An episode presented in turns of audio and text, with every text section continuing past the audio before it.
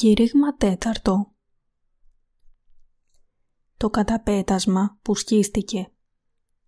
Κατά Μαθαίον, κεφάλαιο 27, εδάφια 50 έως 53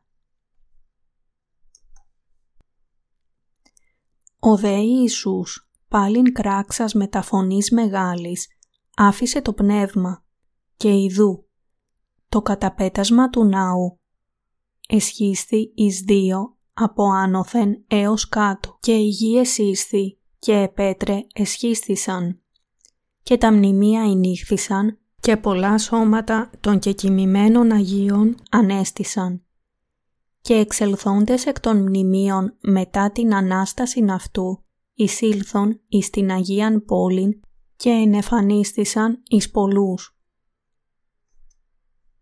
Τα Άγια των Αγίων ήταν ο τόπος όπου κατοικούσε ο Θεός και μόνο ο αρχιερέας μπορούσε να μπει στα Άγια των Αγίων μία φορά τον χρόνο, την ημέρα της εξηλαίωσης, φαίνοντας το αίμα του θυσιασμένου τράγου για την άφεση των αμαρτιών των Ισραηλιτών.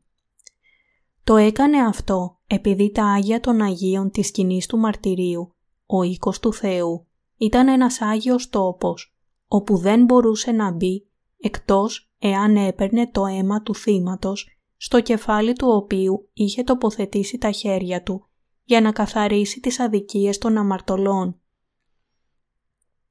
Για να το πούμε διαφορετικά, ούτε ο αρχιερέας δεν θα μπορούσε να αποφύγει την καταδίκη του Θεού, εκτός αν είχε λάβει την άφεση των αμαρτιών του με την προσφορά μίας θυσίας πριν μπει στην παρουσία του. Πότε σχίστηκε το καταπέτασμα του ναού; Σχίστηκε όταν ο Ιησούς έχισε το αίμα του και πέθανε στον Σταυρό.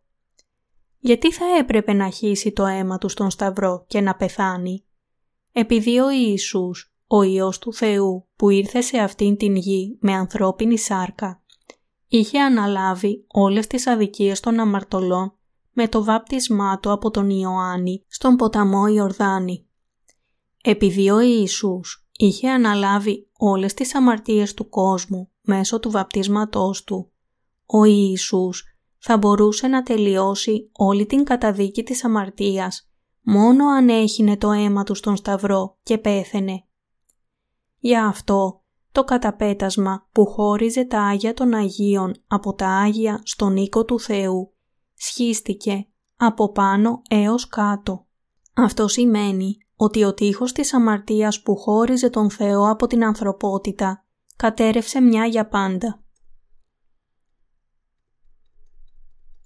Με άλλα λόγια, μέσω του βαπτίσματος που έλαβε και το αίμα που έχισε στον Σταυρό, ο Ιησούς εξαφάνισε όλες τις αμαρτίες. Με το βάπτισμα και το αίμα του Ιησού Χριστού, ο Πατέρας Θεός έχει καθαρίσει όλες τις αμαρτίες μας μια για πάντα και έχει ανοίξει τον δρόμο προς τον ουρανό, έτσι ώστε κάθε ένας να μπορεί τώρα να μπει στον ουρανό με πίστη σε αυτό το βάπτισμα και το χύσιμο του αίματος του Ιησού. Όταν ο Ιησούς πέθανε στον Σταυρό, στον τόπο που ήταν έπεσε σκοτάδι για τρεις ώρες.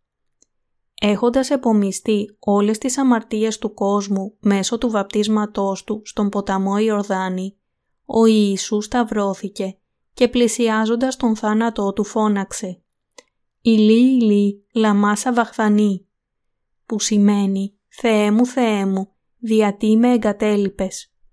Είπε έπειτα την τελευταία του λέξη «Τετέλεστε» και έπειτα πέθανε και σε τρεις ημέρες αναστήθηκε από τους νεκρούς. Έδωσε μαρτυρία για σαράντα μέρες και αναλήφθηκε έπειτα στον ουρανό εμπρός στα μάτια πολλών μαθητών και ακολούθων του. Αρνήθηκε πραγματικά ο πατέρας τον Ιησού; Ο πόνος που ο Ιησούς υπέφερε ήταν τόσο έντονος που αισθάνθηκε σαν να τον είχε απαρνηθεί ο πατέρας του. Το βάσανο της καταδίκης της αμαρτίας ήταν τόσο πολύ μεγάλο επειδή ο Ιησούς ανέλαβε τις αμαρτίες του κόσμου με το βάπτισμά του από τον Ιωάννη, είναι αλήθεια ότι ο πατέρας τον απέφυγε προς στιγμή, όταν σήκωσε την καταδίκη της αμαρτίας στον Σταυρό. Ο Πατέρας Θεός έπρεπε να τιμωρήσει κάθε έναν που είχε αμαρτία και επειδή όλες οι αμαρτίες του κόσμου είχαν μεταβιβαστεί στον Ιησού, ο Ιησούς έπρεπε να τρυπηθεί και να χύσει το αίμα του στον Σταυρό ως τιμωρία για αυτές τις αμαρτίες. Επειδή ο Ιησούς που στην ουσία του είναι ο ίδιος Θεός, ανέλαβε τις αμαρτίες της ανθρωπότητας με το βάπτισμα, οι αμαρτίες του κόσμου μεταβιβάστηκαν στο Άγιο Σώμα Του. Έτσι, ο Ιησούς, που είχε αναλάβει τις αμαρτίες του κόσμου, έπρεπε τώρα να αντιμετωπίσει για μία στιγμή την αποστροφή του Πατέρα Θεού, να υποστεί θάνατος στον Σταυρό για να πληρώσει τις ποινές όλων των αμαρτιών μας και με αυτόν τον τρόπο να σώσει την ανθρωπότητα από όλες τις αμαρτίες. Για αυτό έπρεπε ο Ιησούς να υποβληθεί στο ακραίο βάσανο της καταδίκης της αμαρτίας και ο Πατέρας Θεός δεν μπορούσε παρά να γυρίσει για λίγο το πρόσωπό του μακριά από τον Υιό του. Όμως αυτό δεν σημαίνει ότι ο Ιησούς απορρίφθηκε από τον Πατέρα για πάντα. Μάλλον σημαίνει απλά ότι ο Ιησούς έπρεπε να υποστεί την αντιπροσωπευτική καταδίκη των αμαρτιών μας και επομένως έπρεπε να εγκαταλειφθεί από τον Πατέρα μόνο προς στιγμή. Αλλά ο Ιησούς στον πόνο του έκραξε «Θεέ μου, Θεέ μου, διατί με εγκατέλειπες». Και αυτό έγινε επειδή ο Ιησούς υπέστη τέτοια ακραία αγωνία από την αμαρτία, ώστε εμείς έχουμε σωθεί από την καταδίκη της αμαρτίας. Εμείς έπρεπε να εγκαταλειφθούμε από τον Θεό για τις αμαρτίες μας. Όμως ο Ιησούς ανέλαβε τις αμαρτίες μας, υπέστη τον πόνο της καταδίκης της αμαρτίας στον Σταυρό και επιπλέον εγκαταλείφθηκε για λίγο από τον Πατέρα για χάρη μας. Όπως ίσως ξέρετε ήδη, μετά την κατασκευή του ναού στην διάρκεια της βασιλείας του βασιλιά Σολομώντα, η σκηνή του μαρτυρίου αντικαταστήθηκε από το ναό, αλλά τα βασικά χαρακτηριστικά του συστήματος της σκηνής του μαρτυρίου εφαρμόστηκαν ακόμα και στο ναό, ακριβώς όπως είχαν εφαρμοστεί πριν από την κατασκευή του. Έτσι υπήρχε πάλι ένα καταπέτασμα που χώριζε τα Άγια των Αγίων από τα Άγια του Ναού. Και την ίδια στιγμή που ο Θεός μας έκραξε στον Σταυρό «Ηλί, ηλί, λαμάσα βαχθανή», αυτό το καταπέτασμα του ναού σχίστηκε από πάνω έως κάτω. Η αλήθεια που μας λέει αυτό το γεγονός είναι ότι επειδή ο Κύριος έχει πλύνει τις αμαρτίες μας με το βάπτισμα που έλαβε και το πολύτιμο αίμα που έχισε στον Σταυρό, η πύλη του ουρανού είναι τώρα εντελώς ανοιχτή, ώστε όλοι όσοι πιστεύουν μπορούν να μπουν εκεί. Με πίστη στο Ευαγγέλιο του Ήδατος και του Πνεύματος, μπορούμε τώρα όλοι να μπούμε στον ουρανό με πίστη. Μέσω της αποκάλυψης του συστήματος της κοινή του μαρτυρίου, οι άνθρωποι της Παλαιάς Διαθήκης πίστευαν επίσης στον Ιησού, που θα ερχόταν ως Μεσσίας και επομένως εξηλαιώθηκαν από όλες τις αμαρτίες τους και έγιναν παιδιά του Θεού.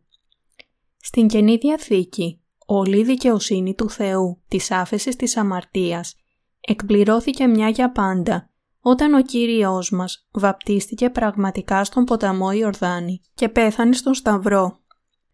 Ο λόγος για τον οποίο έχουμε ευγνώμονες καρδιές από τότε που ακούσαμε και πιστέψαμε στο Ευαγγέλιο της άφεσης της αμαρτίας που ο Κύριος μας έχει δώσει είναι επειδή έχουμε το Ευαγγέλιο του Ήδατος και του Πνεύματος. Από μόνοι μας δεν θα μπορούσαμε να ελευθερωθούμε από την αμαρτία.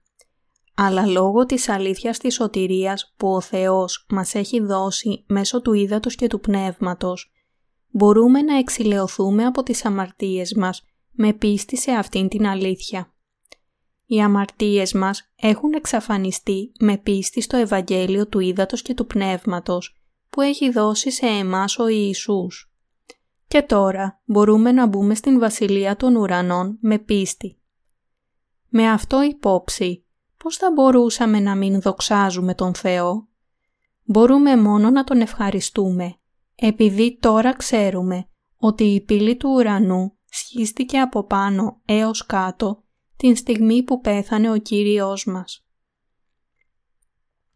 Αυτές είναι οι χαρούμενες ειδήσεις που μας λένε ότι ο Κύριος μας ανέλαβε όλες τις αμαρτίες της ανθρωπότητας μέσω του βαπτίσματος που έλαβε στον ποταμό Ιορδάνη. Σήκωσε την καταδίκη της αμαρτίας με το αίμα του στον Σταυρό και έτσι έχει ελευθερώσει από την αμαρτία όλους όσοι πιστεύουν.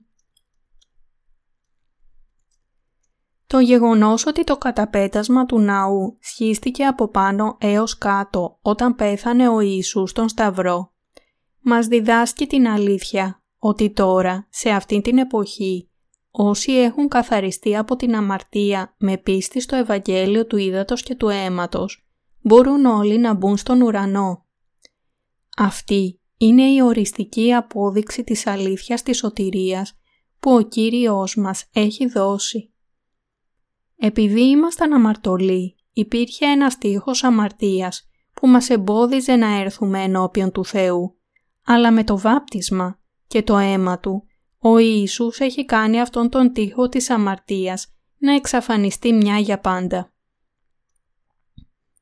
Το ότι ο Θεός έσχισε το καταπέτασμα του ναού από πάνω έως κάτω σημαίνει ότι κάθε ένας που πιστεύει στο βάπτισμα μέσω του οποίου ο Υιός του Θεού ανέλαβε όλες τις αδικίες των αμαρτωλών και στο αίμα του Σταυρού μπορεί τώρα να καθαριστεί τέλεια από τις αμαρτίες του και με αυτόν τον τρόπο να μπει στον ουρανό ανεμπόδιστα.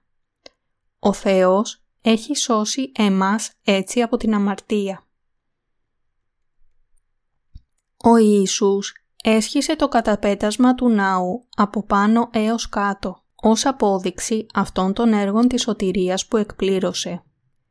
Για αυτό λέει στην επιστολή προς Εβραίους κεφάλαιο 10 εδάφια 19 έως 22 «Έχοντες λοιπόν αδελφοί παρησίαν να εισέλθομεν εις τα Άγια δια του αίματος του Ιησού, δια νέας και ζώσης οδού, την οποίαν καθιέρωσεν εις ημάς δια του καταπετάσματος, του τέστη της αρκός αυτού και έχοντες ιερέα μέγαν επί των οίκων του Θεού, ας πλησιάζομεν με τα αληθινής καρδίας εν πληροφορία πίστεως, έχοντες τας σκαρδία ημών και καθαρμένας από συνειδήσεως πονηράς και λελουμένη το σώμα με είδωρ καθαρών. Όταν ο Ιησούς πέθανε στον Σταυρό, η είσοδος στα Άγια των Αγίων άνοιξε πλατιά, καθώς σκίστηκε το καταπέτασμά της.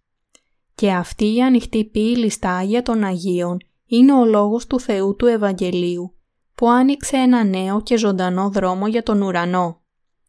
Εδώ η βίβλος μας λέει πάλι ότι όλες οι αμαρτίες των καρδιών και των σωμάτων μας καθαρίστηκαν μέσω του βαπτίσματός Του, το καθαρό είδωρ και του αίματός Του. Και επομένως μπορούμε να καθαριστούμε με την πλήρη βεβαιότητα της πίστης μας στην τέλεια σωτηρία Του. Για αυτό δίνω όλες τις ευχαριστίες μου στον Θεό.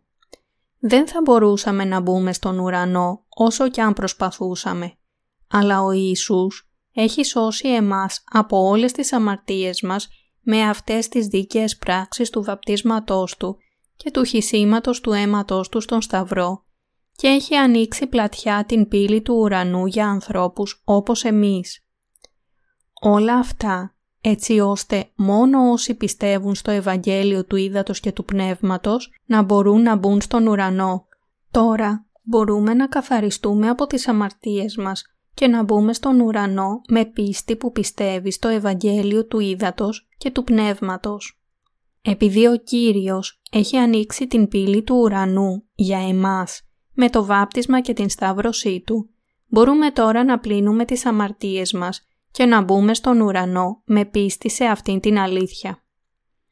Πώς θα μπορούσαμε λοιπόν να μην δοξάζουμε τον Θεό; Δεν μπορούμε να Τον ευχαριστήσουμε αρκετά για την αγάπη της θυσίας Του.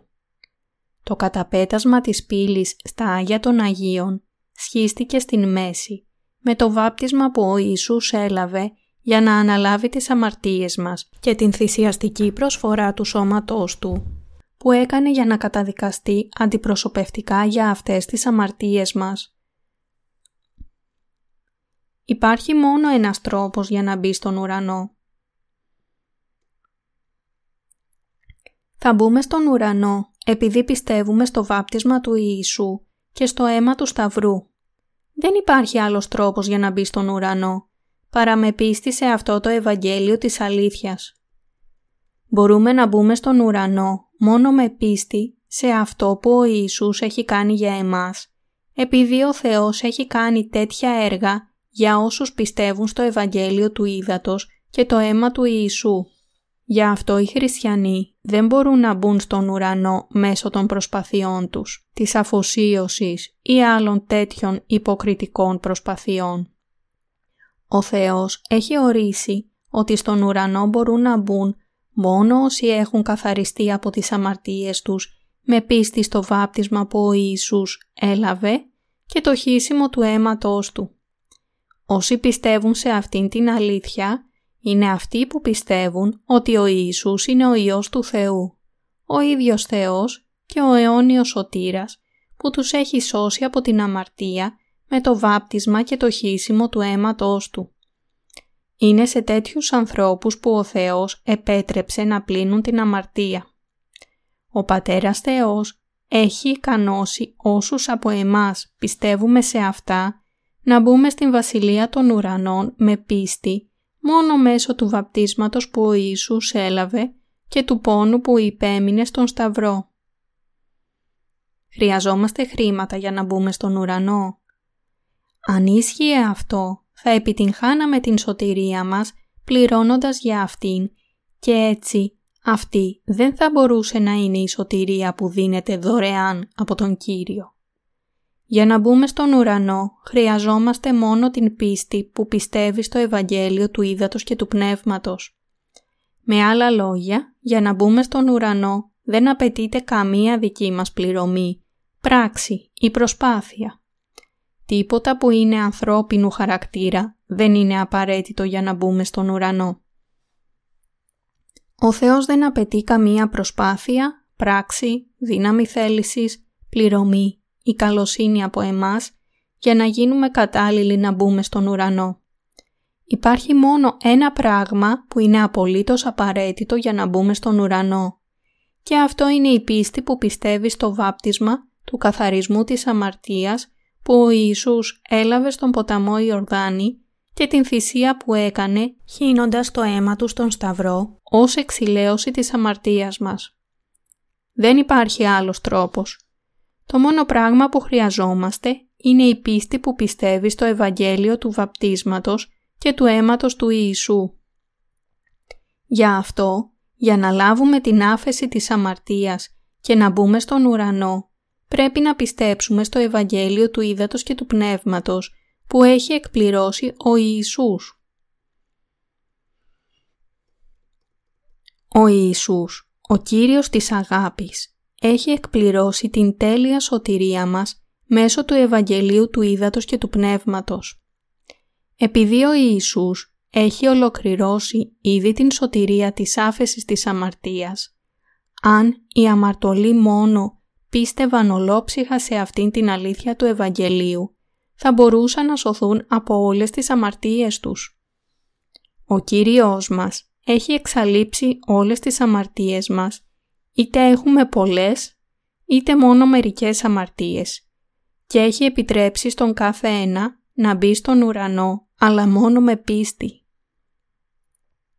Το γεγονός ότι ο Ιησούς έχει ανοίξει την πύλη του ουρανού, ώστε οι αμαρτωλοί να μπορούν να μπουν εκεί, με πίστη στο Ευαγγέλιο του Ήδατος και του Πνεύματος, είναι η χάρη της σωτηρίας που είναι αληθινά ξεχωριστή. Ο Κύριος βαφτίστηκε για να σηκώσει όλες τις αμαρτίες μου και πέθανε στον σταυρό στην θέση μου. Έχει πλύνει τις αμαρτίες μου και έχει ανοίξει την πύλη του ουρανού για μένα. Με αγάπησε τόσο πολύ που βαπτίστηκε, έχισε το αίμα του και εκπλήρωσε την άφεση της αμαρτίας μου με τέτοιο τρόπο. Συνεπώς, όταν πιστεύετε στην αλήθεια της σωτηρίας, θα μπείτε στον ουρανό με αυτήν την πίστη. Το να πιστεύουν οι άνθρωποι στον Ιησού ως σωτήρα τους δεν είναι τόσο δύσκολο, αλλά στην πραγματικότητα είναι μάλλον εύκολο, επειδή το μόνο που πρέπει να κάνουν είναι να δεχτούν απλά στις καρδιές τους τα ήδη ολοκληρωμένα γεγονότα που ο Ιησούς επιτέλεσε όταν ήρθε σε αυτήν την γη και να πιστέψουν σε αυτά. Επειδή ο Ιησούς έχει καθαρίσει όλες τις αμαρτίες μας και μας έχει ελευθερώσει από αυτές μέσω του βαπτίσματός Του που έλαβε από τον Ιωάννη τον βαπτιστή στον ποταμό Ιορδάνη και μέσω του αίματος που έχησε στον Σταυρό και μέσω του Πνεύματος, όταν πιστεύουμε σε Αυτόν τον Ιησού με τις καρδιές μας, όλοι θα σωθούμε. Θέλετε γνωρίσει την αλήθεια και η αλήθεια θέλει σας ελευθερώσει. Ιωάννης, κεφάλαιο 8, εδάφιο 32. Είτε οι καρδιές μας είναι μεγάλες, είτε είναι μικρές, ο Ιησούς τις έχει κάνει όλες να εξαφανιστούν με το βάπτισμα και το χύσιμο του αίματός Του. Με πίστη σε αυτό το Ευαγγέλιο του Ήδατος και του Πνεύματος, την αλήθεια που μας απελευθερώνει από την αμαρτία, μπορούμε να λάβουμε την αιώνια σωτηρία μας και να βρούμε την ελευθερία αυτής της αληθινής σωτηρίας. Εκπληρώνοντας το Ευαγγέλιο του Ήδατος και του Πνεύματος, ο Κύριος μας έχει ανοίξει πλατιά την πύλη του ουρανού. Ο Κύριος μας ήρθε σε αυτήν την γη. Βαπτίστηκε, πέθανε στον Σταυρό και αναστήθηκε από τους νεκρούς σε τρεις ημέρες. Αυτή η αλήθεια, το Ευαγγέλιο του Ήδατος και του Πνεύματος, μας έχει φέρει κοντά στον Θεό και μας έχει επιτρέψει να κάνουμε δικό μας στο μέλλον τον ουρανό. Τώρα, αν θέλετε να μπείτε στον ουρανό, καθώς επίσης και να ελευθερωθείτε από την αμαρτία και να γίνετε παιδιά του Θεού, πρέπει να λάβετε την άφεση της αμαρτίας σας με πίστη στο βάπτισμα του Ιησού και στο αίμα του Σταυρού. Αυτή η πίστη θα σας επιτρέψει να λάβετε την άφεση της αμαρτίας και θα σας οδηγήσει στην πύλη του ουρανού. Ο Κύριος μας ξέρει τα πάντα για εμάς. Ξέρει πότε γεννηθήκαμε και ξέρει τα πάντα για τις αμαρτίες που έχουμε πράξει και πρόκειται να πράξουμε. Και ξέρει επίσης πολύ καλά ότι ανεξάρτητα από το πόσο σκληρά προσπαθούμε, δεν μπορούμε από μόνοι μας να κάνουμε τις αμαρτίες μας να εξαφανιστούν. Επειδή ο Κύριος μας ξέρει τόσο καλά, έχει καθαρίσει ο ίδιος όλες τις αμαρτίες μας με το βάπτισμά Του και το αίμα του Σταυρού. Γιατί ήρθε ο Ιησούς σε αυτήν τη γη; Το όνομα Ιησούς σημαίνει σωτήρας. Ο Ιησούς γεννήθηκε σε αυτήν την γη επειδή η σωτηρία μας από την αμαρτία δεν μπορούσε να γίνει από κανέναν άνθρωπο, αλλά μόνο μέσα στα πλαίσια της θείας Δύναμης. Έτσι, η γέννηση του Ιησού απέβλεπε σε έναν ιερό σκοπό. Γι' αυτό ο Ιησούς γεννήθηκε σε αυτήν την γη μέσω του σώματος της Παρθένου για να σώσει την ανθρωπότητα από όλες τις αμαρτίες. Με άλλα λόγια, ο Ιησούς γεννήθηκε μέσω του σώματος μίας γυναίκας για χάρη των αμαρτωλών που κληρονόμησαν την αμαρτία εξαιτίας της παράβασης του Αδάμ και της Εύας. Για να γίνει ο σωτήρας που σώζει όλους τους αμαρτωλούς αυτού του κόσμου από όλες τις ανομίες τους, ο Κύριος ήρθε σε αυτόν τον κόσμο και συλλήφθηκε στο σώμα της Παρθένου με την δύναμη του Θεού. Ο Κύριος μας γεννήθηκε σε αυτήν την γη μέσω του σώματος της δικής του δημιουργίας, έτσι ώστε να μπορεί ο ίδιος να γίνει η δική μας άμομη προσφορά. Και όταν ήρθε ο καιρός, προχώρησε ακολουθώντας βήμα-βήμα το σχέδιό του για να μας φέρει την σωτηρία. Όταν ο Κύριος μας έγινε 30 ετών, βαπτίστηκε στον ποταμό Ιορδάνη.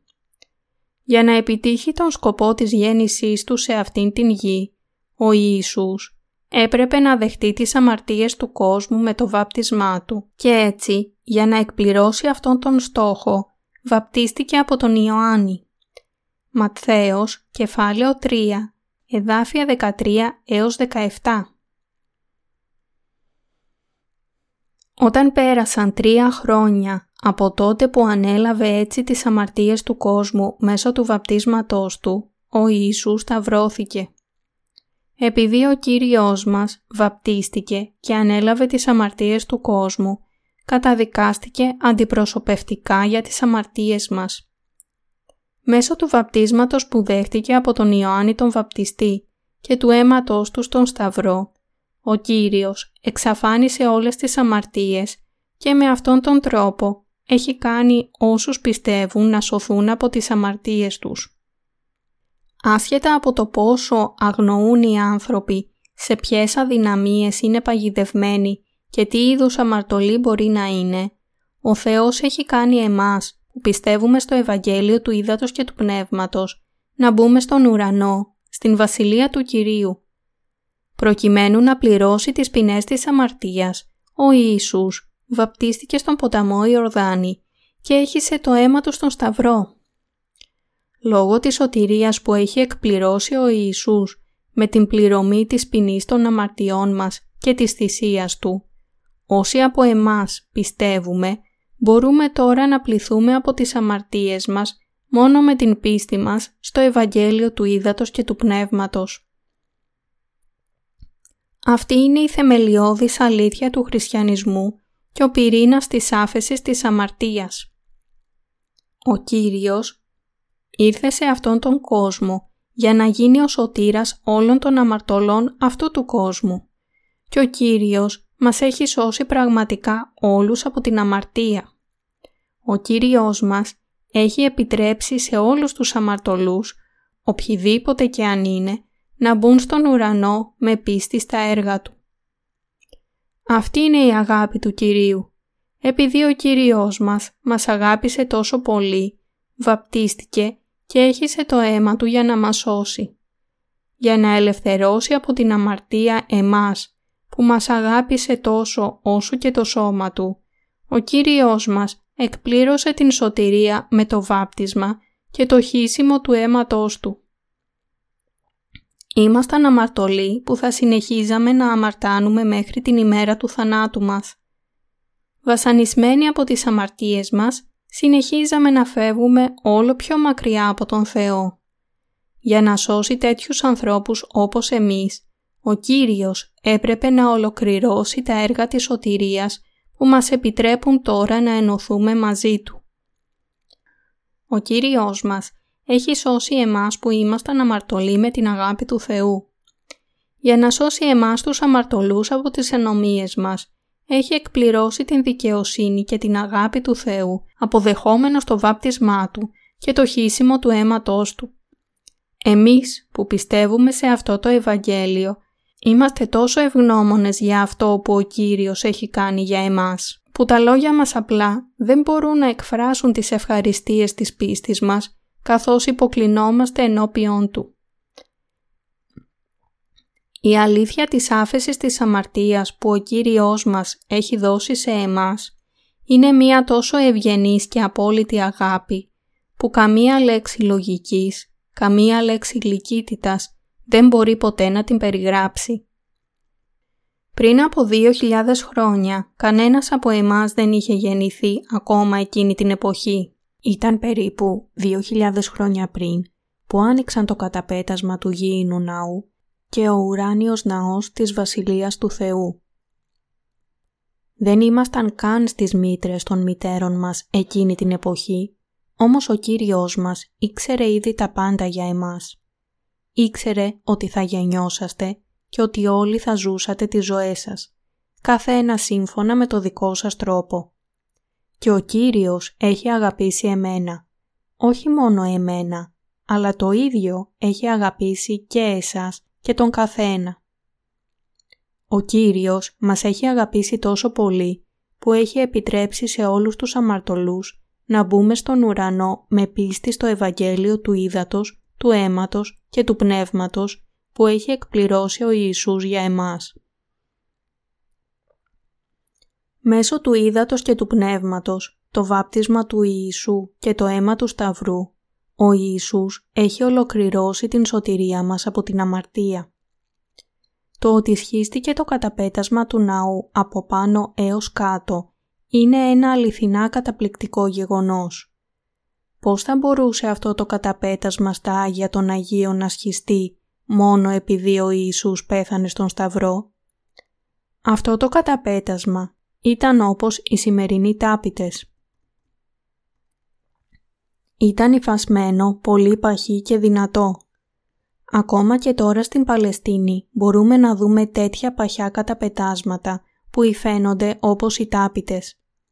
Είναι υφασμένα τόσο σφιχτά που λέγεται ότι για να σκιστούν χρειάζονται τέσσερα άλογα να τραβούν σε αντίθετη κατεύθυνση.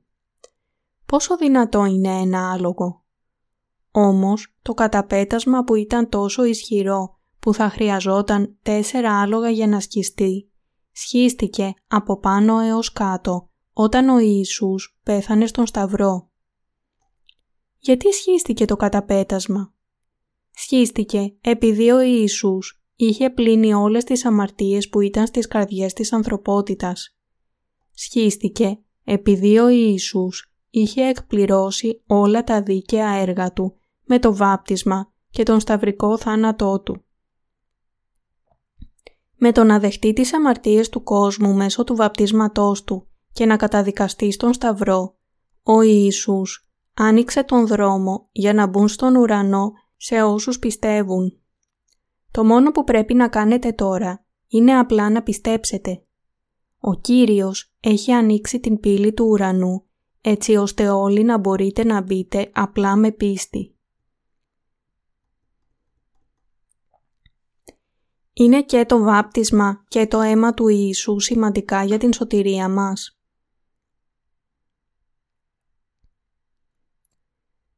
Το γεγονός ότι οι χέρια τοποθετήθηκαν στο κεφάλι του Ιησού ήταν σύμφωνο με τη μέθοδο της σωτηρίας που σχεδιάστηκε πριν ακόμα από την εποχή της Παλαιάς Διαθήκης.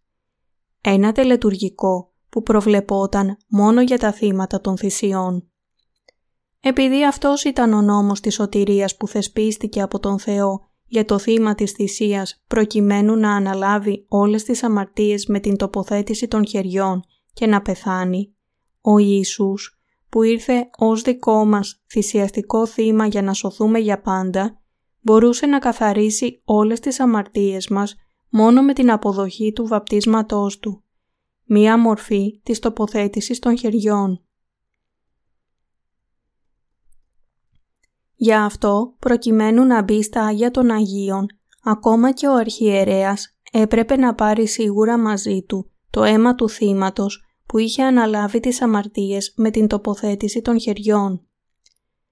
Γιατί λοιπόν έπρεπε ο αρχιερέας να μπει σε αυτόν τον τόπο με αίμα; Επειδή η ζωή της σάρκας είναι στο αίμα, ο Θεός το είχε δώσει στον αρχιερέα για να κάνει εξηλαίωση για την ζωή του πριν μπει στην παρουσία του. Λεβιτικό, κεφάλαιο 17, εδάφιο 11 Όλοι οι άνθρωποι έπρεπε να πεθάνουν για τις αμαρτίες τους. Αλλά επειδή ο Ιησούς ανέλαβε όλες τις αμαρτίες της ανθρωπότητας με το βάπτισμα στον ποταμό Ιορδάνη, όλες οι αμαρτίες μεταβιβάστηκαν στον Ιησού με το βάπτισμά του και τις επομίστηκε όλες. Ο Ιησούς σταυρώθηκε και με αυτόν τον τρόπο εμείς έχουμε σωθεί με το αίμα που έχησε δηλαδή με την ζωή του. Αυτό μας λέει πως όταν οι αμαρτωλοί έρχονται ενώπιον του Θεού, πρέπει οπωσδήποτε να πάρουν μαζί τους την πίστη που πιστεύει στο είδωρ και το αίμα. Μόνο όταν πιστεύουμε ολόψυχα στο είδωρ του βαπτίσματος του Ιησού και το αίμα που έχησε, μπορούμε να γλιτώσουμε από την καταδίκη εξαιτίας των αμαρτιών μας. Τώρα, ο Ιησούς έχει πλύνει όλες τις αμαρτίες έτσι ώστε κανένας δεν χρειάζεται να κάνει προσευχές μετάνοιας ή να νηστέψει για να δώσει προσφορές για την άφεση της αμαρτίας του. Δεν είναι απαραίτητο να κάνουμε προσευχές μετάνοιας, ούτε πρέπει να τιμωρηθούμε για τις αμαρτίες μας, επειδή ο Ιησούς έχει δώσει ήδη την προσφορά της άφεσης της αμαρτίας και της καταδίκης.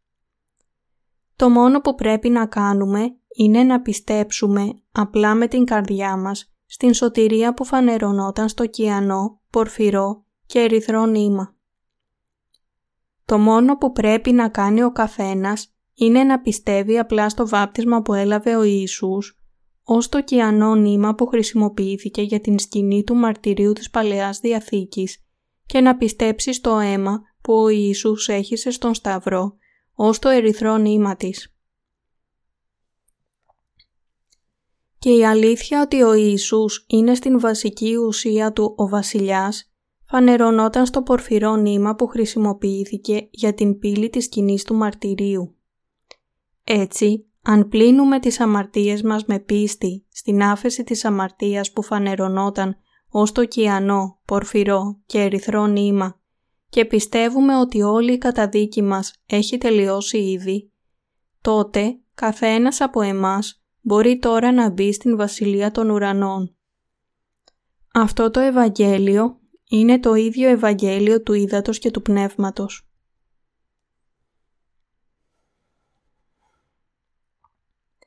Γιατί σχίστηκε το καταπέτασμα του ναού όταν ο Ιησούς πέθανε στον Σταυρό; Ας το σκεφτούμε άλλη μία φορά. Το κιανό, πορφυρό και ερυθρό νήμα που φανερωνόταν στην Παλαιά Διαθήκη είναι το Ευαγγέλιο που φέρνει σε όσους πιστεύουν στις ευλογίες της λήψης της άφεσης της αμαρτίας και της εισόδου στην Βασιλεία των Ουρανών.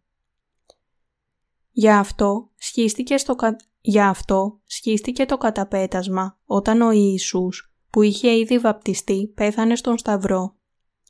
Για όσους πιστεύουν στον Ιησού, αυτή είναι η αλήθεια του Ευαγγελίου του Ήδατος και του Πνεύματος που δόθηκε από τον ίδιο τον Θεό. Ο «Απαλλάχθηκα από την ποινή της αμαρτίας επειδή ο Ιησούς βαπτίστηκε από τον Ιωάννη στην θέση μου έχισε το αίμα του και πέθανε στον Σταυρό και με αυτόν τον τρόπο πλήρωσε την ποινή του θανάτου. Πεθαίνοντας στον Σταυρό, ο Ιησούς είπε «Τετέλεστε» και εκείνη την στιγμή άνοιξε τον δρόμο για να μπούμε στην Βασιλεία των Ουρανών. Ο Ιησούς ήρθε σε αυτήν την γη για να σώσει όσους ήταν χωρισμένοι από τον Θεό, από τον τείχο των αμαρτιών που δεν μπορούσαν παρά να συνεχίσουν να χτίζουν. Αυτό ήταν το θέλημα του Ιησού, αλλά συγχρόνως ήταν η εντολή του Πατέρα Θεού και η αγάπη Του για εμάς. Ο Ιησούς έλαβε το βάπτισμα που μεταβίβασε τις αμαρτίες του κόσμου επάνω στο σώμα Του, υπακούοντας το θέλημα του Πατέρα. Επειδή ο Ιησούς επομίστηκε τις αμαρτίες του κόσμου μέσω του βαπτίσματός Του, πήγε στον Σταυρό, σταυρόχη, σταυρώθηκε Έχισε το αίμα του και πέθανε. Αναστήθηκε από τους νεκρούς σε τρεις ημέρες και με αυτόν τον τρόπο εκπλήρωσε τα έργα του της σωτηρίας. Αυτά είναι τα έργα που φανερώνονταν στο κιανό, πορφυρό και ερυθρό νήμα, δηλαδή η άφεση της αμαρτίας που ελευθερώνει τους αμαρτωλούς από τις ανομίες του και η εκπλήρωση του συστήματος των θυσιών. Επειδή ο Ιησούς έχει εκπληρώσει την σωτηρία με τα έργα του. Τώρα έχει ανοίξει η πύλη του ουρανού που κανείς δεν θα μπορούσε να μπει μέχρι τότε. Αυτό δείχνει ότι η πύλη της σωτηρίας δεν ανοίγει πλέον με την τοποθέτηση των χεριών και του αίματος των ζώων που χρησιμοποιούνταν ως θύματα των θυσιών της Παλαιάς Διαθήκης, αλλά τώρα ανοίγει με την πίστη που πιστεύει στο βάπτισμα ότι ο Ιησούς έλαβε και το αίμα που έχησε στον Σταυρό. Το γεγονός ότι το καταπέτασμα σχίστηκε διακηρύττει την ολοκλήρωση της σωτηρίας, ότι ο Θεός έχει επιτρέψει τώρα σε κάθε έναν που ξέρει και πιστεύει αληθινά στο Ευαγγέλιο του Ήδατος και του Πνεύματος που εκπληρώθηκαν από τον Κύριο να μπει στον ουρανό.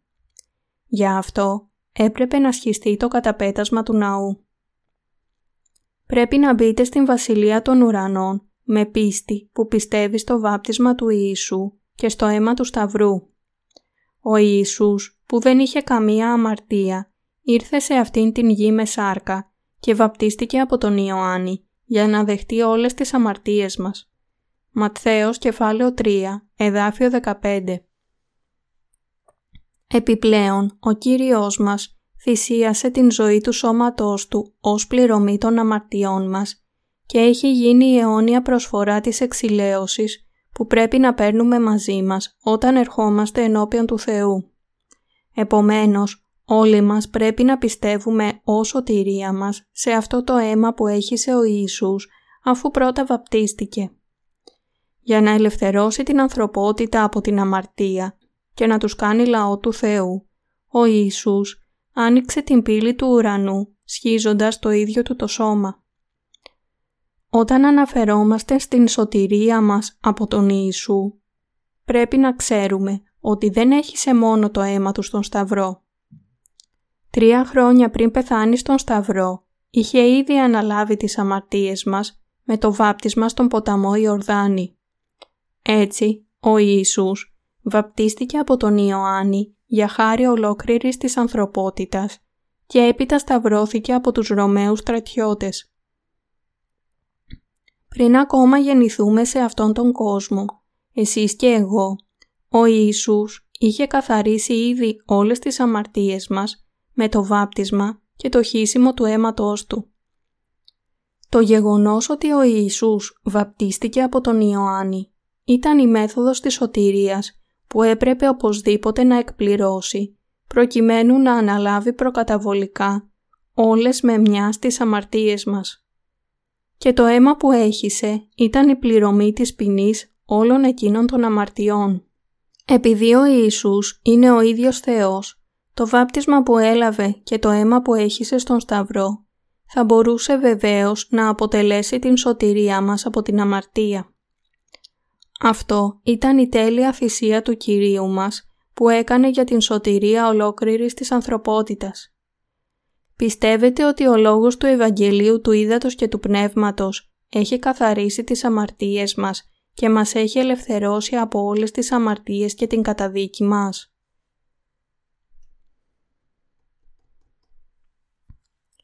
Όλες οι αμαρτίες της ανθρωπότητας έχουν πληθεί τώρα μέσω του βαπτίσματος του Ιησού και του αίματος του Σταυρού. Ο Ιησούς βαπτίστηκε από τον Ιωάννη για να πληθούν οι αμαρτίες της ανθρωπότητας. Αν βλέπουμε τα έργα σωτηρίας του Ιησού, αφήνοντας αυτό το βάπτισμα του Ιησού έξω από την δημόσια ζωή του, τότε η σωτηρία της ανθρωπότητας που σχεδιάστηκε στο πρόσωπο του Ιησού Χριστού πριν από την θεμελίωση του κόσμου, όλα θα μετατραπούν σε ψέματα. Πριν ακόμα από την δημιουργία του κόσμου, ο Ιησούς προετοιμαζόταν ήδη να βαπτιστεί για να αναλάβει τις αμαρτίες της ανθρωπότητας και να χύσει το αίμα του. Για αυτό ο Ιησούς βαπτίστηκε από τον Ιωάννη τον βαπτιστή, τον αντιπρόσωπο ολόκληρης της ανθρωπότητας και με αυτόν τον τρόπο δέχτηκε όλες τις αμαρτίες. Ματθαίος, κεφάλαιο 11, εδάφια 11 έως 12 και κεφάλαιο 3, Εδάφιο 15 Για τον Ιησού, η μέθοδος της σωτηρίας ήταν το να πλύνει τις αδικίες των αμαρτωλών με το βάπτισμα. Ο Ιησούς δέχτηκε τις αδικίες των αμαρτωλών και τις καθάρισε και αντί να πεθάνουμε εμείς για τις αμαρτίες μας, πέθανε Εκείνος αντιπροσωπευτικά στην θέση μας και με αυτόν τον τρόπο έχει ελευθερώσει όσους πιστεύουν σε Αυτό από όλες τις αμαρτίες και την καταδίκη τους. Μέσω αυτής της μεθόδου, της μεθόδου της βάπτισης, ο Ιησούς μπορούσε να δεχτεί επάνω του όλες τις αμαρτίες της ανθρωπότητας και να σηκώσει όλη την καταδίκη της αμαρτίας, χύνοντας το αίμα του στον Σταυρό. Διότι ούτως είναι πρέπον εις ημάς να εκπληρώσομεν πάσαν δικαιοσύνη. Ματθαίος, κεφάλαιο 3, εδάφιο 15 το γεγονός ότι ο Ιησούς βαπτίστηκε στον ποταμό Ιορδάνη σήμαινε ότι δέχτηκε όλες τις αμαρτίες εμάς, των αμαρτωλών. Αδελφοί και αδελφές, δεν μπορείτε να πιστέψετε ότι ο Ιησούς ήρθε σε αυτήν την γη πάνω από 2.000 χρόνια πριν, ότι βαπτίστηκε όταν έγινε 30 ετών και ότι έχισε το αίμα του για σας μόνο επειδή δεν το είδατε με τα μάτια σας. Αλλά ξέροντας τα πάντα για τις ανεπάρκειές μας, ο Θεός είχε σχεδιάσει ήδη την σωτηρία μας, εξίδατος και αίματος, πριν ακόμα από την δημιουργία του κόσμου και έχει εκπληρώσει την σωτηρία όλων μας, στέλνοντας τον Ιησού Χριστό και τον Ιωάννη τον Βαπτιστή σε αυτήν την γη, σύμφωνα με αυτό το σχέδιο. Για να μας κάνει να καταλάβουμε και να ξέρουμε όλη αυτήν την αλήθεια, ο Θεός έκανε τους υπηρέτες Του να καταγράψουν τον Λόγο Του. Μέσω του γραπτού Λόγου Του, ο Θεός έχει αποκαλύψει τα πάντα για το σχέδιο της σωτηρίας και της εκπλήρωσής Του σε ολόκληρη την ανθρωπότητα. Έχει επιτρέψει τώρα στον κάθε ένα μέσω του γραπτού Λόγου του Θεού να καταλάβει την αλήθεια ότι ο Ιησούς βαπτίστηκε από τον Ιωάννη στον ποταμό Ιορδάνη για να αναλάβει όλες τις αμαρτίες μας. Όλοι πρέπει τώρα να πιστεύουμε στο βάπτισμα που ο Ιησούς έλαβε και το αίμα που έχησε στον Σταυρό ως σωτηρία μας. Αν και δεν το έχουμε δει με τα μάτια της σάρκας μας, πρέπει να το πιστέψουμε με τις καρδιές μας. Η αληθινή πίστη έρχεται σε εμάς όταν η πίστη μας βασίζεται στον Λόγο Του. Ο Κύριος είπε στον Θωμά «Μακάρι όσοι δεν είδον και επίστευσαν». Ιωάννης, κεφάλαιο 20, εδάφιο 29. Ο Ιησούς έχει σώσει εμένα και εσάς με το βάπτισμα που έλαβε και το αίμα που έχισε. Ο Θεός έχει επιτρέψει σε κάθε έναν που πιστεύει σε αυτό να μπει στον ουρανό. Γι' αυτό ο Θεός έσχισε το καταπέτασμα του ναού όταν ο Ιησούς πέθανε στον Σταυρό. Ο Ιησούς αφαίρεσε το χώρισμα της αμαρτίας που χώριζε την ανθρωπότητα από τον Θεό. Εκείνο που έχει κάνει ο Ιησούς ήταν περισσότερο από επαρκές ώστε να γκρεμίσει όλο το χώρισμα της αμαρτίας. Έχει κάνει δυνατό για τον κάθε έναν να μπει στον ουρανό εντελώς ανεμπόδιστος, απλά με πίστη στην καρδιά σε αυτό το Ευαγγέλιο του Ήδατος και του Πνεύματος. Ευχαριστώ τον Κύριό μας που μας έδωσε αυτήν την αλήθεια, ώστε να μπορούμε όλοι να μπούμε αληθινά στον ουρανό, αν μόνο πιστεύουμε με τις καρδιές μας. Πόσο μεγάλο είναι αυτό το γεγονός ότι ο Ιησούς γεννήθηκε σε αυτήν την γη με σώμα ενός απλού δημιουργήματος για να σώσει αμαρτωλούς. Είναι αληθινά αξιοπρόσεκτο γεγονός ακόμα και όταν συγκρίνεται με την δημιουργία του κόσμου. Το ότι ο Κύριος, ο δημιουργός των πάντων, θα δημιουργούσε τα δημιουργήματά του είναι σίγουρα ένα θέμα. Αλλά το ότι ο δημιουργός έγινε σαν ένα δημιούργημα, ανέλαβε τις αμαρτίες του κόσμου με το βάπτισμά του και σταυρώθηκε, δεν μπορεί παρά να είναι το μέγιστο γεγονός της σωτηρίας. Πώς θα μπορούσε ο ίδιος ο δημιουργός να γίνει σαν ένα το δημιούργημα; Όμως ο Ιησούς, ο ίδιος Θεός, ταπεινώθηκε σε τέτοιο βαθμό, ώστε ακόμα και βαπτίστηκε στον ποταμό Ιορδάνη από τον Ιωάννη τον Βαπτιστή τον αντιπρόσωπο της ανθρωπότητας. Τι καταπληκτικό γεγονός είναι αυτό. Αλλά αυτό δεν είναι το τέλος. Επειδή ο Ιησούς ταπεινώθηκε τόσο πολύ, υπακούοντας μέχρι τον θάνατό του, για να υπομείνει αμέτρητα σκληρά βάσανα στον σταυρό, για να χύσει το αίμα του και να πεθάνει. Όλα αυτά δεν μπορούν να είναι άλλο παρά η αγάπη του Θεού, το έλεος Του και η μεγάλη χάρη Του. Όλες οι αμαρτίες της ανθρωπότητας καθαρίστηκαν εντελώς και μια για πάντα με το βάπτισμα του Κυρίου και το αίμα του Σταυρού. Και μετά το σχίσιμο του καταπετάσματος του ναού, ο Ιησούς αναστήθηκε από τους νεκρούς σε τρεις ημέρες και θέλει τώρα να συναντήσει στην αλήθεια όλους όσους πιστεύουν σε αυτήν την αλήθεια. Έτσι, τα έργα του Κυρίου που έχουν σώσει τους αμαρτωλούς είναι γεγονός μεγαλύτερο ακόμα και από τα έργα του της δημιουργίας, που έφτιαξε αυτόν τον κόσμο και όλα τα πράγματα μέσα σε αυτόν. Η γέννηση του Ιησού, το βάπτισμά του, ο θάνατός του στον Σταυρό, η Ανάσταση, η ανάληψη και η επιστροφή Του και ότι μας έχει κάνει παιδιά Του είναι τα έργα της αγάπης του Θεού. Ο Κύριος μας έχει σώσει εμένα και εσάς από όλες τις αμαρτίες. Ο Κύριος μας έχει ελευθερώσει εμένα και εσάς μια για πάντα από τις αμαρτίες του κόσμου μέσω του Ευαγγελίου του Ήδατος και του Πνεύματος. Μπορούμε επομένως να γίνουμε δίκαιοι με πίστη και να ευχαριστούμε τον Θεό. Ο Θεός μας έχει παραχωρήσει την ευλογία της σωτηρίας Του στην πληρότητά της. Το πιστεύετε εσείς αυτό; Αδελφοί και αδελφές, εσείς και εγώ ήμασταν άτομα που δεν μπορούσαν παρά να ρηχτούν στον Άδη. Ήμασταν άτομα που δεν μπορούσαμε παρά να καταστραφούμε εξαιτίας των αμαρτιών μας και να ζούμε τις ζωές μας μέσα στην θλίψη. Όμως ο Κύριος μας έχει σώσει από την αμαρτία με την σωτηρία που έχει σχεδιάσει πριν ακόμα από την δημιουργία του κόσμου. Δεν είχαμε καμία άλλη επιλογή παρά να ζήσουμε τις ζωές μας καθισμένοι στην μέση των αμαρτιών μας, θρηνώντας αγανακτισμένοι και αναθεματίζοντας την μοίρα μας. Αλλά για να κάνει ανθρώπους όπως εμείς να μπουν στην βασιλεία των ουρανών, ο Κύριος μας έχει ελευθερώσει από όλες τις αμαρτίες μας. Έτσι, ο Κύριος μας έχει γίνει ο Κύριος της σωτηρίας μας.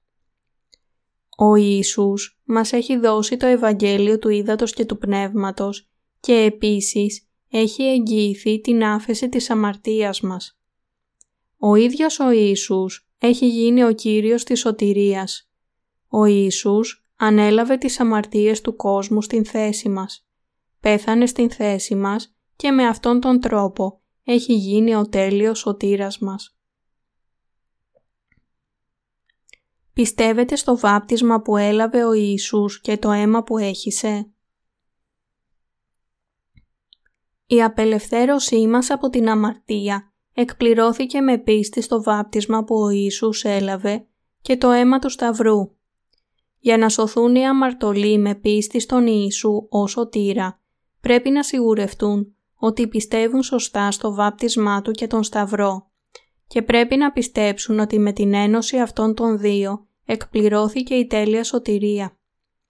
Μήπως κατά τύχη δεν πιστεύετε ότι ο Ιησούς βαπτίστηκε και πέθανε στον Σταυρό; Μήπως αγνοείτε το βάπτισμα που ο Ιησούς έλαβε από τον Ιωάννη και αρνείστε να πιστέψετε σε αυτό; Η δικαιοσύνη του Θεού εκπληρώθηκε επειδή το βάπτισμα που ο Ιησούς έλαβε ήταν η διαδικασία μέσω της οποίας ανέλαβε όλες τις αδικίες των αμαρτωλών. Και ο θάνατος που υπέστη με το χύσιμο του πολύτιμου αίματος του ήταν η καταδίκη των αμαρτιών μας. Έτσι, όταν εσείς και εγώ δηλώνουμε φανερά ότι πιστεύουμε στον Ιησού, πρέπει να πιστεύουμε και στο βάπτισμά Του και στο αίμα Του στον Σταυρό ως μία σωτηρία. Ο Θεός έγραψε στον Λόγο Του την ανάγκη του βαπτίσματος και το χύσιμο του αίματος του Ιησού. Και όμως, παρόλα αυτά, πολλοί άνθρωποι επιμένουν ακόμα ότι για να σωθούν πρέπει να πιστεύουν μόνο στο αίμα του Σταυρού. Αν είστε ένας από αυτούς, πρέπει τότε να επανεξετάσετε σοβαρά την πεποίθησή σας, να αλλάξετε γνώμη και να πιστέψετε και στα δύο αυτά βασικά στοιχεία. Αν δεν το κάνετε αυτό, αλλά πιστεύετε μόνο στο αίμα του Σταυρού, θα καταλήξετε ακυρώνοντας τα ιερά έργα της δημόσιας ζωής του Κυρίου. Αν συμβαίνει να έχετε τέτοια πίστη, τότε πρέπει να αλλάξετε αυτήν την ελαττωματική πίστη και να έχετε την αληθινή πίστη που αναφέρεται σε όλη την βίβλο. Χωρίς το βαπτισμά του, ποια αξία θα είχε ο θάνατός του στον Σταυρό. Αν ο Ιησούς δεν βαπτιζόταν από τον Ιωάννη τον βαπτιστή, ο θάνατός του δεν θα είχε καμία σχέση με τις αμαρτίες μας. Αδελφοί και αδελφές, αν έπρεπε να σβήσετε τα ονόματά σας από έναν λογαριασμό χρέους, δεν θα έπρεπε πραγματικά να φέρετε τα χρήματα και να πληρώσετε τον πιστωτή. Οι χρεώστες πρέπει να δώσουν τα χρήματα για το αντίστοιχο ποσό του χρέους τους και μόνο τότε μπορούν να σβήσουν τα ονόματά τους από τον λογαριασμό. Παρόμοια, προκειμένου να πληρώσει τις ποινές των αμαρτιών μας, ο Ιησούς δέχτηκε τις αμαρτίες και αδικίες μας μέσω του βαπτίσματός Του και τις καθάρισε χύνοντας το αίμα Του. Μέσω του βαπτίσματος που έλαβε, ο Κύριος ανέλαβε πραγματικά όλες τις αμαρτίες μας και γι' αυτό μπορούσε να καταδικαστεί για όλες τις αμαρτίες μας χύνοντας το αίμα Του. Για να πληρωθεί ένα χρέος, η κοινή αίσθηση υπαγορεύει ότι ο οφειλέτης πρέπει να πληρώσει μία τιμή που αντιστοιχεί σε αυτό το χρέος. Αν οι χρεώστες δεν φέρνουν τα χρήματα, αλλά μόνο υποστηρίζουν ότι έχουν πληρώσει τα χρέη τους και απαιτούν τα ονόματά τους να σβηστούν από τον λογαριασμό, τα ονόματά τους θα σβηστούν πραγματικά. Ανεξάρτητα από το πόσο σοβαρά πιστεύουν ότι τα ονόματά τους έχουν σβηστεί, το γεγονός είναι ότι τα ονόματά τους παραμένουν ακόμα καταγραμμένα στον λογαριασμό.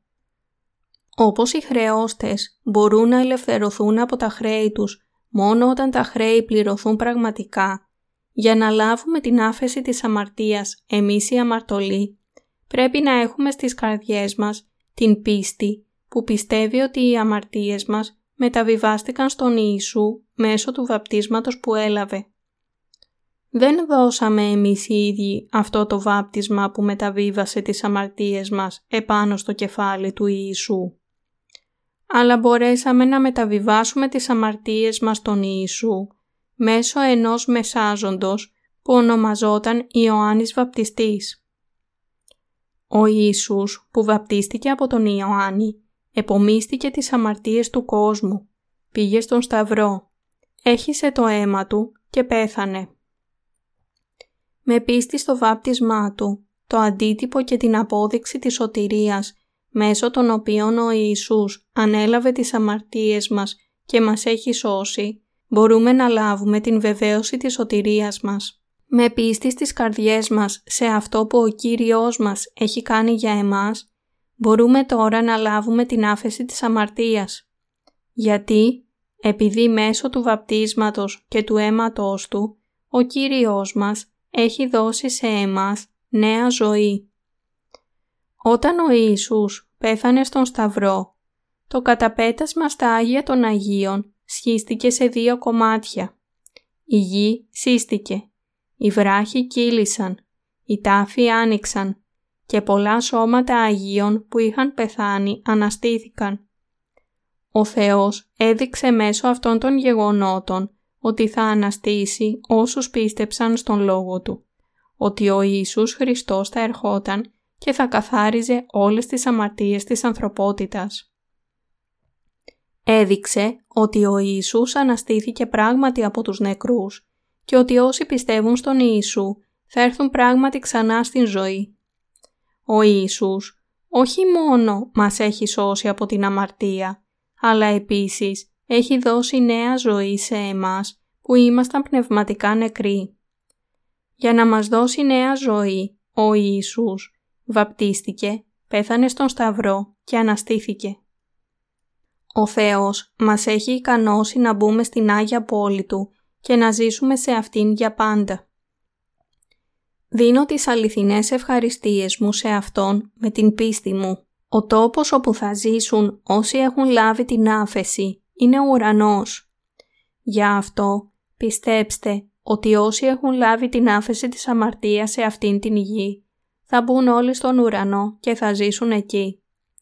Ο ουρανός ανήκει σε όσους έχουν λάβει την άφεση της αμαρτίας. Δεν είναι δύο χωριστά πράγματα η πίστη στο Ευαγγέλιο του Ήδατος και του Πνεύματος και η Αναγέννηση, αλλά και τα δύο είναι το ίδιο. Αν κάποιος πιστεύει στον λόγο του Ευαγγελίου του Ήδατος και του Πνεύματος, τότε αυτός ο άνθρωπος αναγεννιέται την ίδια στιγμή που πιστεύει.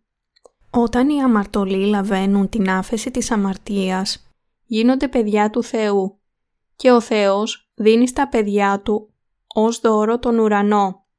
Ακόμα και αν στην σάρκα μας δεν έχουμε κανένα δικό μας έργο, εξετάζοντας μόνο ένα πράγμα, την πίστη μας που πιστεύει στον Σωτήρα, ο Κύριος μας, έχει δώσει σε εμάς την άφεση της αμαρτίας και τον ουρανό, ως δώρα Του για εμάς. Το γεγονός ότι ο Κύριος μας ήρθε σε αυτήν την γη, ότι βαπτίστηκε και ότι έχισε το αίμα Του είναι αληθινό. Όταν ο Ιησούς πέθανε στον Σταυρό, είχε αναλάβει ήδη τις αμαρτίες του κόσμου με το βάπτισμά Του. Έχοντας βαπτιστεί από τον Ιωάννη, ο Ιησούς σήκωνε ήδη προκαταβολικά τις αμαρτίες του κόσμου πριν σταυρωθεί. Έτσι, επειδή ο Ιησούς είχε επομιστεί όλες τις αμαρτίες του κόσμου με το βάπτισμά του, έπρεπε να υποστεί την τιμωρία του νόμου, που όριζε ότι η ποινή της αμαρτίας πρέπει να είναι θάνατος. Για να σώσει την ανθρωπότητα από την αμαρτία, ο Ιησούς έπρεπε να πεθάνει στον Σταυρό, ενώ σήκωνε τις αμαρτίες του κόσμου, τις οποίες είχε αναλάβει με το βάπτισμά του. Όταν ο Ιησούς σταυρώθηκε, οι άνθρωποι που τον κάρφωσαν δεν ήταν Εμβραίοι, αλλά Ρωμαίοι στρατιώτες. Ο Ιησούς σταυρώθηκε από εθνικούς στρατιώτες. Χύνοντας όλο το αίμα του εξαιτίας των αμαρτιών μας, ο Ιησούς με την τελευταία αναπνοή του φώναξε «Τετέλεστε». Την ίδια στιγμή το καταπέτασμα του ναού σχίστηκε στα δύο από πάνω έως κάτω. Επιπλέον, η βίβλος μας λέει επίσης ότι η γη έτρεμε, οι βράχοι σχίστηκαν και οι τάφοι άνοιξαν και ότι επίσης πολλά σώματα Αγίων που είχαν πεθάνει αναστήθηκαν. Ματθαίος κεφάλαιο 27, εδάφια 51 έως 52. Όταν ο εκατόνταρχος και οι Ρωμαίοι στρατιώτες είδαν τι συνέβη, τότε που ο Ιησούς πέθανε στον Σταυρό, ομολόγησαν «Αληθώς, Θεού Υιός ή το ούτος». Ματθαίος κεφάλαιο 27, εδάφιο 54. Ο Θεός έκανε τα στόματα των εθνικών στρατιωτών να ομολογήσουν ότι ο Ιησούς ήταν ο Υιός του ζωντανού Θεού. Τώρα εκείνοι που πρέπει να μαρτυρήσουν το αληθινό Ευαγγέλιο σε όλο τον κόσμο δεν είναι άλλοι από εμάς, τους πιστούς του Ευαγγελίου του Ήδατος και του Πνεύματος. Μέσω του Ευαγγελίου του Ήδατος και του Πνεύματος, ο κάθε ένας αλλάζει. Όταν οι άνθρωποι λαβαίνουν την άφεση της αμαρτίας από τον Ιησού, μετασχηματίζονται πνευματικά χωρίς καν να προσπαθήσουν, επειδή το Άγιο Πνεύμα έρχεται να κατοικήσει στις καρδιές τους και οι καρδιές των αναγεννημένων δίκαιων ανανεώνονται καθημερινά, επειδή στην Εκκλησία του Θεού μπορούν συνεχώς να ακούνε τον λόγο του Ευαγγελίου του Ήδατος και του Πνεύματος. Έρχονται να ακούσουν το λόγο, να δοξάσουν τον Ιησού και καθώς δοξάζουν διαπιστώνουν ότι τα λόγια των ύμνων χαράσσονται στις καρδιές τους, ανανεώνοντας έτσι τις καρδιές τους καθημερινά. Οι δίκαιοι μεταμορφώνουν τις καρδιές τους συνεχώς και μπορούν να αισθανθούν τέτοια αισθητή αλλαγή στους εαυτούς τους. Και βλέποντας οι άπιστοι τους εαυτούς μας που αλλάζουν, καθώς έχουμε γίνει δίκαιοι, ομολογούν. Σώζονται αληθινά. Είναι πραγματικοί χριστιανοί. Ο λαός του Θεού. Έτσι, η εξηλαίωση της αμαρτίας μας δεν είναι μία σωτηρία που αποδεικνύεται από εμάς μόνο. Ο Ρωμαίος εκατόνταρχος και οι στρατιώτες επίσης ομολόγησαν αυτήν την αλήθεια, ότι ο Ιησούς, ως Υιός του Θεού, είχε σώσει τους αμαρτωλούς από τις αμαρτίες του κόσμου όταν σταυρώθηκε. Παρόμοια, ο ίδιος ο Θεός μαρτύρησε σε όσους πιστεύουν στην αλήθεια ότι ο Ιησούς έχει σώσει εμάς από όλες τις αμαρτίες μας με το είδωρ και το αίμα. Το Ευαγγέλιο του Ήδατος και του Πνεύματος έκανε ακόμα και τον διάβολο να παραδοθεί. Το Ευαγγέλιο του Ήδατος και του Πνεύματος είναι η σωτηρία στην οποία ακόμα και ο διάβολος έχει παραδοθεί. Όταν ο Ιησούς είπε «τετέλεστε» κατά τον θάνατό του, ο διάβολος ίσως είπε «Όχ, αυτό είναι ταπεινωτικό, αλλά δεν μπορώ να κάνω κάτι για αυτό». Έχει δίκιο. Δεν υπάρχει πλέον καμία αμαρτία σε αυτόν τον κόσμο. Καθένας χωρίς εξαίρεση είναι τώρα εντελώς χωρίς αμαρτία. Μου πονάει την καρδιά μου, αλλά δεν μπορώ να κάνω τίποτα για αυτό. Με άλλα λόγια, ο ίδιος ο διάβολος δεν μπορούσε παρά να αναγνωρίσει αυτήν την σωτηρία που εκπλήρωσε ο Ιησούς. Όμως, ακόμα προσπαθεί να εμποδίσει όσους έχουν λάβει την άφεση της αμαρτίας από το να ζήσουν την ζωή της πίστης τους. Έτσι, όσοι πιστεύουν στο Ευαγγέλιο του Ήδατος και του Πνεύματος που εκπληρώθηκε από τον Ιησού, είναι παιδιά του Θεού και προσπαθούν να ζήσουν για Αυτόν.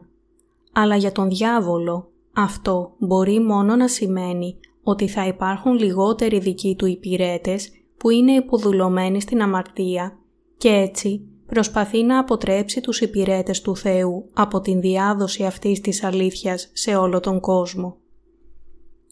Αν όσοι έχουν λάβει την άφεση της αμαρτίας συνεχίζουν να διαδίδουν το Ευαγγέλιο του Ήδατος και του Πνεύματος, τότε θα υπάρχουν όλο και περισσότεροι άνθρωποι που θα επιστρέφουν από την αμαρτία.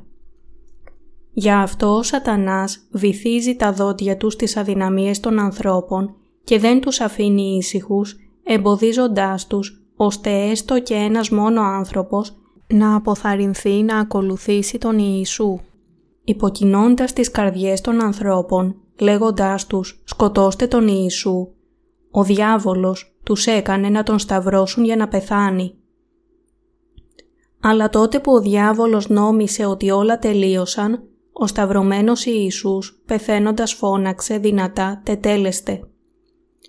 Ο σατανάς συγκλονίστηκε από αυτό. Αντί να εμποδιστεί, ο Ιησούς, έχοντας αναλάβει όλες τις αμαρτίες μας μέσω του βαπτίσματός του στον ποταμό Ιορδάνη και πεθαίνοντας τον Σταυρό, είχε εκπληρώσει δίκαια την σωτηρία που ελευθερώνει την ανθρωπότητα από την αμαρτία και την καταδίκη. Ο διάβολος δεν ήξερε αυτήν την σοφία του Θεού. Νόμιζε ότι όλα θα τελείωναν αν μόνο σκότωνε τον Ιησού στον Σταυρό, αλλά δεν ήταν έτσι τα πράγματα. Αφού ανέλαβε τις αμαρτίες του κόσμου μέσω του βαπτίσματός του, ο Ιησούς ολοκλήρωσε την άφεση της αμαρτίας των αμαρτωλών, προσφέροντας το σώμα του στον Σταυρό και πεθαίνοντας. Με τον θάνατο του σώματός του, ο Ιησούς έχει πληρώσει ήδη όλη την ποινή της αμαρτίας. Έτσι, δεν μπορεί πλέον να βρεθεί αμαρτία στους ανθρώπους.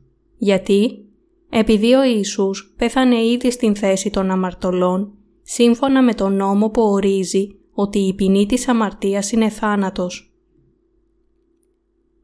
Πρέπει να πιστέψουμε ότι επειδή ο Ιησούς είχε αναλάβει όλες τις αδικίες των αμαρτωλών στον ποταμό Ιορδάνη, μπορούσε να πεθάνει αντιπροσωπευτικά στη θέση των αμαρτωλών. «Τετέλεστε», αυτό φώναξε ο Ιησούς στον Σταυρό με την τελευταία του αναπνοή. Επειδή ο Ιησούς πέθανε, ο διάβολος δεν μπορεί πλέον να πει σε εμάς «Έχετε αμαρτία, έτσι δεν είναι» λόγω της γέννησης του Ιησού, του βαπτίσματός Του, του θανάτου Του στον Σταυρό και του αίματος και της Ανάστασής Του, ο διάβολος υπέστη μία συντριπτική ήττα ενώπιον του Ιησού. Αν και ο διάβολος είχε αποκόψει την σχέση μας με τον Θεό, κάνοντάς μας να αμαρτάνουμε όλη την ώρα, στο τέλος, λόγω της σοφίας του Ιησού, του Ιού του Θεού, του πλησίματος και της καταδίκης της αμαρτίας, δεν θα μπορούσε τελικά να αποφύγει να νικηθεί ολοκληρωτικά. Αφού πιστεύετε στο βάπτισμα του Ιησού και το αίμα του Σταυρού, έχετε ακόμα αμαρτία. Φυσικά όχι. Όταν λέμε ότι δεν έχουμε καμία αμαρτία, αυτό είναι κάτι που δεν μπορεί να υποθεί μόνο με την συνείδηση της σάρκας. Αλλά με πίστη στο βάπτισμα και το αίμα του Ιησού, μπορούμε τώρα να δηλώσουμε θαραλέα ότι είμαστε χωρίς αμαρτία. Πιστεύετε στην αλήθεια ότι ο Ιησούς ανέλαβε τις αμαρτίες μας με το βάπτισμα στον ποταμό Ιορδάνη, πέθανε στον Σταυρό στην θέση μας και με αυτόν τον τρόπο μας έσωσε; Με πίστη σε αυτήν την αλήθεια μπορούμε να λέμε τώρα ότι δεν έχουμε καμία αμαρτία.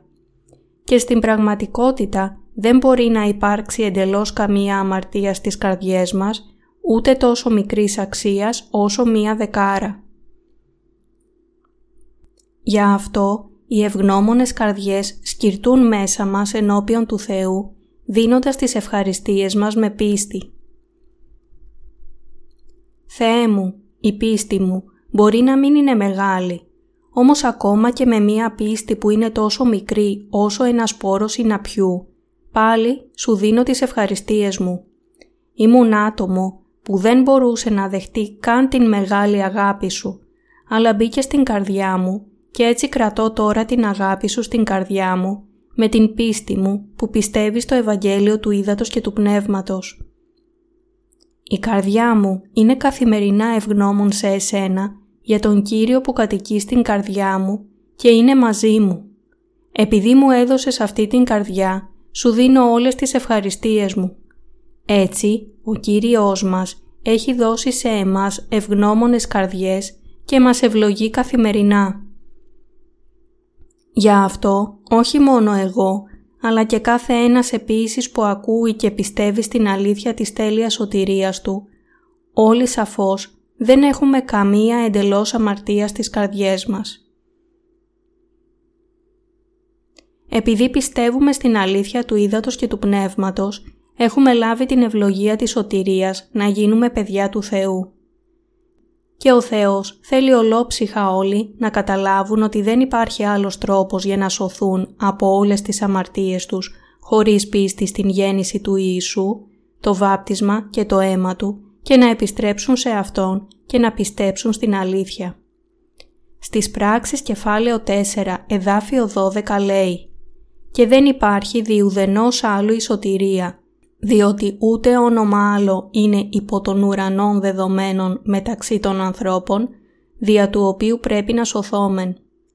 Πιστεύουμε στον Ιησού ως σωτήρα μας. Σε όσους το πιστεύουν αυτό, οι ευγνώμονες καρδιές τους σκυρτούν. Για αυτό έχουμε καρδιές που είναι ευγνώμονες στον Κύριο. Ο Κύριος μας έχει δώσει σε εμάς την σωτηρία και επίσης μας έχει δώσει ευγνώμονες καρδιές. Ο Κύριος μας έχει δώσει την αιώνια ζωή. Δεν μπορούμε παρά να δοξάζουμε τον Κύριο με τις ευχαριστίες μας που μας έδωσε όλες αυτές τις άφθονες ευλογίες. Ακόμα και αν η πίστη μας είναι τόσο μικρή όπως ένας σπόρο συναπιού, αν με τις καρδιές μας εξακολουθούμε να πιστεύουμε σε αυτό που ο Ιησούς έχει κάνει για εμάς, μπορούμε όλοι να σωθούμε. Σας οικετεύω όλους να συνειδητοποιήσετε ότι δεν υπάρχει τίποτα άλλο που μπορούμε να κάνουμε για την σωτηρία μας, παρά μόνο να πιστέψουμε, να γνωρίσουμε αυτήν την σωτηρία που ο Θεός μας έχει δώσει δωρεάν και να πιστέψουμε σε αυτήν. Επειδή η άφεση της αμαρτίας δεν μπορεί να επιτευχθεί μέσω των προσπάθειών μας, ο Θεός καθάρισε μονομερός όλες τις αμαρτίες μας από μόνος Του και έχει δώσει την σωτηρία Του σε όσους από εμάς πιστεύουν. Τώρα, το μόνο που παραμένει να κάνουμε εμείς είναι να δεχτούμε απλά αυτήν την άφεση της αμαρτίας με πίστη. Υπάρχει μία παροιμία στην Κορέα που λέει «Αν σας αρέσουν πολύ τα δωρεάν δείγματα, θα μείνετε χωρίς μαλλιά». Το αντίστοιχό της στα αγγλικά είναι «Δεν υπάρχει τέτοιο πράγμα που λέγεται δωρεάν γεύμα». Αυτό ισχύει απόλυτα. Τίποτα στη ζωή δεν έρχεται δωρεάν και είμαστε επιρρεπείς να γελάμε με όσους περιμένουν να πάρουν δώρα χωρίς να δώσουν τίποτα σε αντάλλαγμα. Αλλά το να σωθείς και να πας στον ουρανό επιτυγχάνεται εντελώς δωρεάν με πίστη στο Ευαγγέλιο του Ήδατος και του Πνεύματος. Η φαλάκρα που μπορεί να πάθεις όταν χρησιμοποιείς πολλά δωρεάν δείγματα σαμπουάν μπορεί να είναι απέσια στην σάρκα, αλλά ακόμη και το να πάθεις πνευματική φαλάκρα προκειμένου να λάβεις το δώρο του Θεού είναι ευλογία ενώπιον του Θεού. Προσεύχομαι ώστε όλοι να συνειδητοποιήσετε ότι ο Θεός χαίρεται να βλέπει τις χωρίς αμαρτία καρδιές μας και ότι βλέποντάς τις μας αγκαλιάζει στα χέρια Του. Μας αρέσει η δωρεάν χάρη του Θεού και δεν μπορούμε παρά να ευχαριστούμε τον Κύριο. Ο Κύριος μας ήρθε σε αυτήν την γη, έλαβε το βάπτισμά Του στο νερό, έχισε το αίμα Του στον Σταυρό και με αυτόν τον τρόπο έχει ανοίξει την πύλη του ουρανού. Σχίζοντας από πάνω έως κάτω το καταπέτασμα στα Άγια των Αγίων, έχει επιτρέψει σε κάθε ένα που αναγεννιέται με πίστη στο Ευαγγέλιο του Ήδατος και του Πνεύματος να μπει στην Βασιλεία των Ουρανών. Και εσείς επίσης πρέπει να μπείτε στον ουρανό με πίστη σε αυτό το Ευαγγέλιο του Ήδατος και του Πνεύματος στις καρδιές σας. Ευχαριστώ τον Κύριό μας που βαπτίστηκε, έχισε το αίμα Του, αναστήθηκε από τους νεκρούς και για την χάρη με την οποία έχει ανοίξει για εμάς την πύλη της άφεσης της αμαρτίας.